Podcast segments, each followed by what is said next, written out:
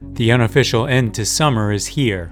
School has started for most, football season is upon us, and soon the leaves will be changing color.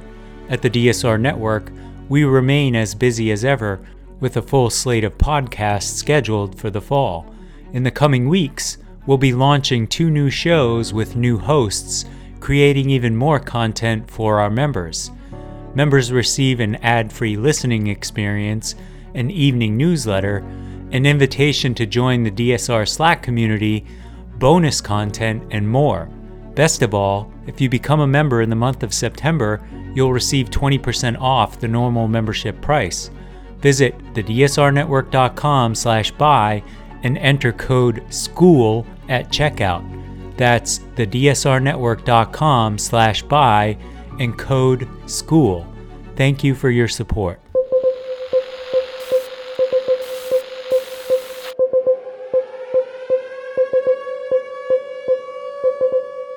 September thirteenth, twenty twenty-three, and this is your D S R Daily Brief. I'm Chris Cotnor. And I'm Riley Fessler. Our top stories from international outlets this morning. European Commission President Ursula von der Leyen delivered an impassioned address in Strasbourg, emphasizing the historic significance of integrating Ukraine into the European Union, a move she framed as pivotal for the twenty-seven nation bloc. She expressed unwavering support for E U reform and suggested potential treaty changes, though she asserted that enlargement could proceed without them. Von der Leyen's stance is particularly critical amid the debate within the E U on admitting new members, influenced by Russia's invasion of Ukraine. While E U member countries hold the ultimate authority in accepting new members, the Commission plays a guiding role. She called for pre-enlargement policy reviews and highlighted upcoming discussions on accession. Throughout her speech, von der Leyen underscored the imperative of European unity and the need to prevent countries from being isolated or targeted in an increasingly challenging global landscape.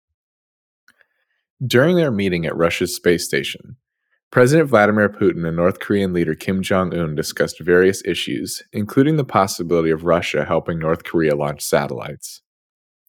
Kim expressed North Korea's commitment to strengthening its traditional friendship with Russia and offered his support in what he referred to as Russia's sacred fight against Western hegemonic forces. While the summit raised concerns among Washington and its allies about potential arms and defense technology trade between the two isolated countries, both Russia and North Korea denied such intentions. The meeting at the space station symbolized Russia's space ambitions, and Kim, aiming to launch a spy satellite, has prioritized advancements in ballistic missiles and other military technologies. However, shortly before the summit, North Korea conducted a short-range ballistic missile test, showcasing increased delegation and control over its nuclear and missile programs in Kim's absence. The summit also featured discussions on military cooperation, raising concerns about possible arms deals that may violate U N Security Council resolutions. Nevertheless, North Korea openly supported Russia in the Ukraine conflict, and both leaders pledged to expand bilateral ties. A magnitude six point eight earthquake in Morocco has resulted in a significant humanitarian crisis, with at least two thousand nine hundred one people confirmed dead and five thousand five hundred thirty injured. Aid organizations are facing the daunting task of assisting up to three hundred thousand people in need. Search and rescue teams from various countries are collaborating with the Moroccan military to locate survivors trapped in the rubble of collapsed buildings, but impassable roads and severe damage are hampering their efforts. Some survivors feel abandoned by the government, especially in smaller villages where homes made of mud bricks may not leave air pockets for potential survivors. Geologists suggest that the earthquake was triggered by stress buildup along tectonic plates, warning of the possibility of aftershocks in the coming months or years. In other news, the Centers for Disease Control and Prevention advisors have recommended updated covid nineteen vaccines for all Americans aged six months and older, with swift approval from the C D C's director, making doses available as early as this week. Despite the pandemic's reduced severity, There are still ongoing hospitalizations and deaths in the U S, and concerns exist regarding waning immunity. A survey indicated that about forty-two percent of respondents would consider getting the new vaccine, but only twenty percent of adults received a booster last year. The goal is to increase vaccination rates to prevent a triple-demic scenario, akin to last year's challenges, with hospitals overwhelmed by the flu, R S V, and winter COVID nineteen surges. The F D A has approved updated shots from Pfizer and Moderna for adults and children as young as six months. The C D C panel recommended the updated shots for all ages by a vote of thirteen to one, with the expectation of making vaccination recommendations as clear as possible. The new vaccination will be available at various locations and is expected to be free for most Americans through insurance programs. The updated shots target a new Omicron descendant, X B B one point five, aiming to provide effective protection against evolving coronavirus variants. Simultaneous administration of flu and COVID nineteen shots is recommended by the C D C. Speaker of the House Kevin McCarthy has officially launched an impeachment inquiry into President Joe Biden, citing serious and credible allegations related to the president's conduct. McCarthy accused Biden of lying about his knowledge of his son's business dealings, alleged financial improprieties involving the Biden family, and claims of bribery and misuse of government office. However, concrete evidence of misconduct has not been found by Republicans.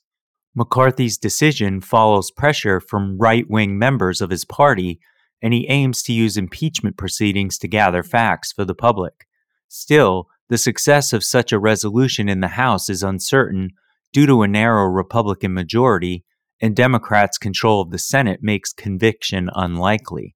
Only three U S presidents have been impeached, none of whom were convicted by the Senate. Heavy rains in northeastern Libya led to the collapse of two dams, resulting in a tragic situation with over five thousand people presumed dead and around ten thousand missing, though these numbers remain unverified. The worst-hit area is Derna, where entire neighborhoods have been washed away, hospitals are inoperable, and morgues are overflowing. The disaster was exacerbated by a tropical-like cyclone fueled by warming Mediterranean waters, adding to a year of extreme climate events worldwide. Libya's complex political situation has hindered disaster preparedness and response efforts. Several countries and humanitarian organizations are offering aid, recognizing the unprecedented humanitarian crisis faced by Libya. In lighter news, in northeastern Peru, doctors successfully saved the life of a two-year-old boy who accidentally ingested eight injection needles while playing. Doctor Efren Salazar discovered the needles inside the boy's abdomen during surgery, which were originally used for vaccinating farm animals where the child's mother worked. The incident likely occurred while the boy was playing in the agricultural area of Terra Tapo, located about three hundred eighty-six miles from the capital, Lima. Fortunately, the boy's life was not in danger after the surgical intervention, as reported by local media. That's all the news we have for you today. Be sure to rate, review, and subscribe so that more people can find the show. If you have a tip, topic, or correction you'd like to flag for us, please email us at podcasts at the d s r network dot com. Members of the D S R Network will receive an evening newsletter version of the D S R Daily Brief.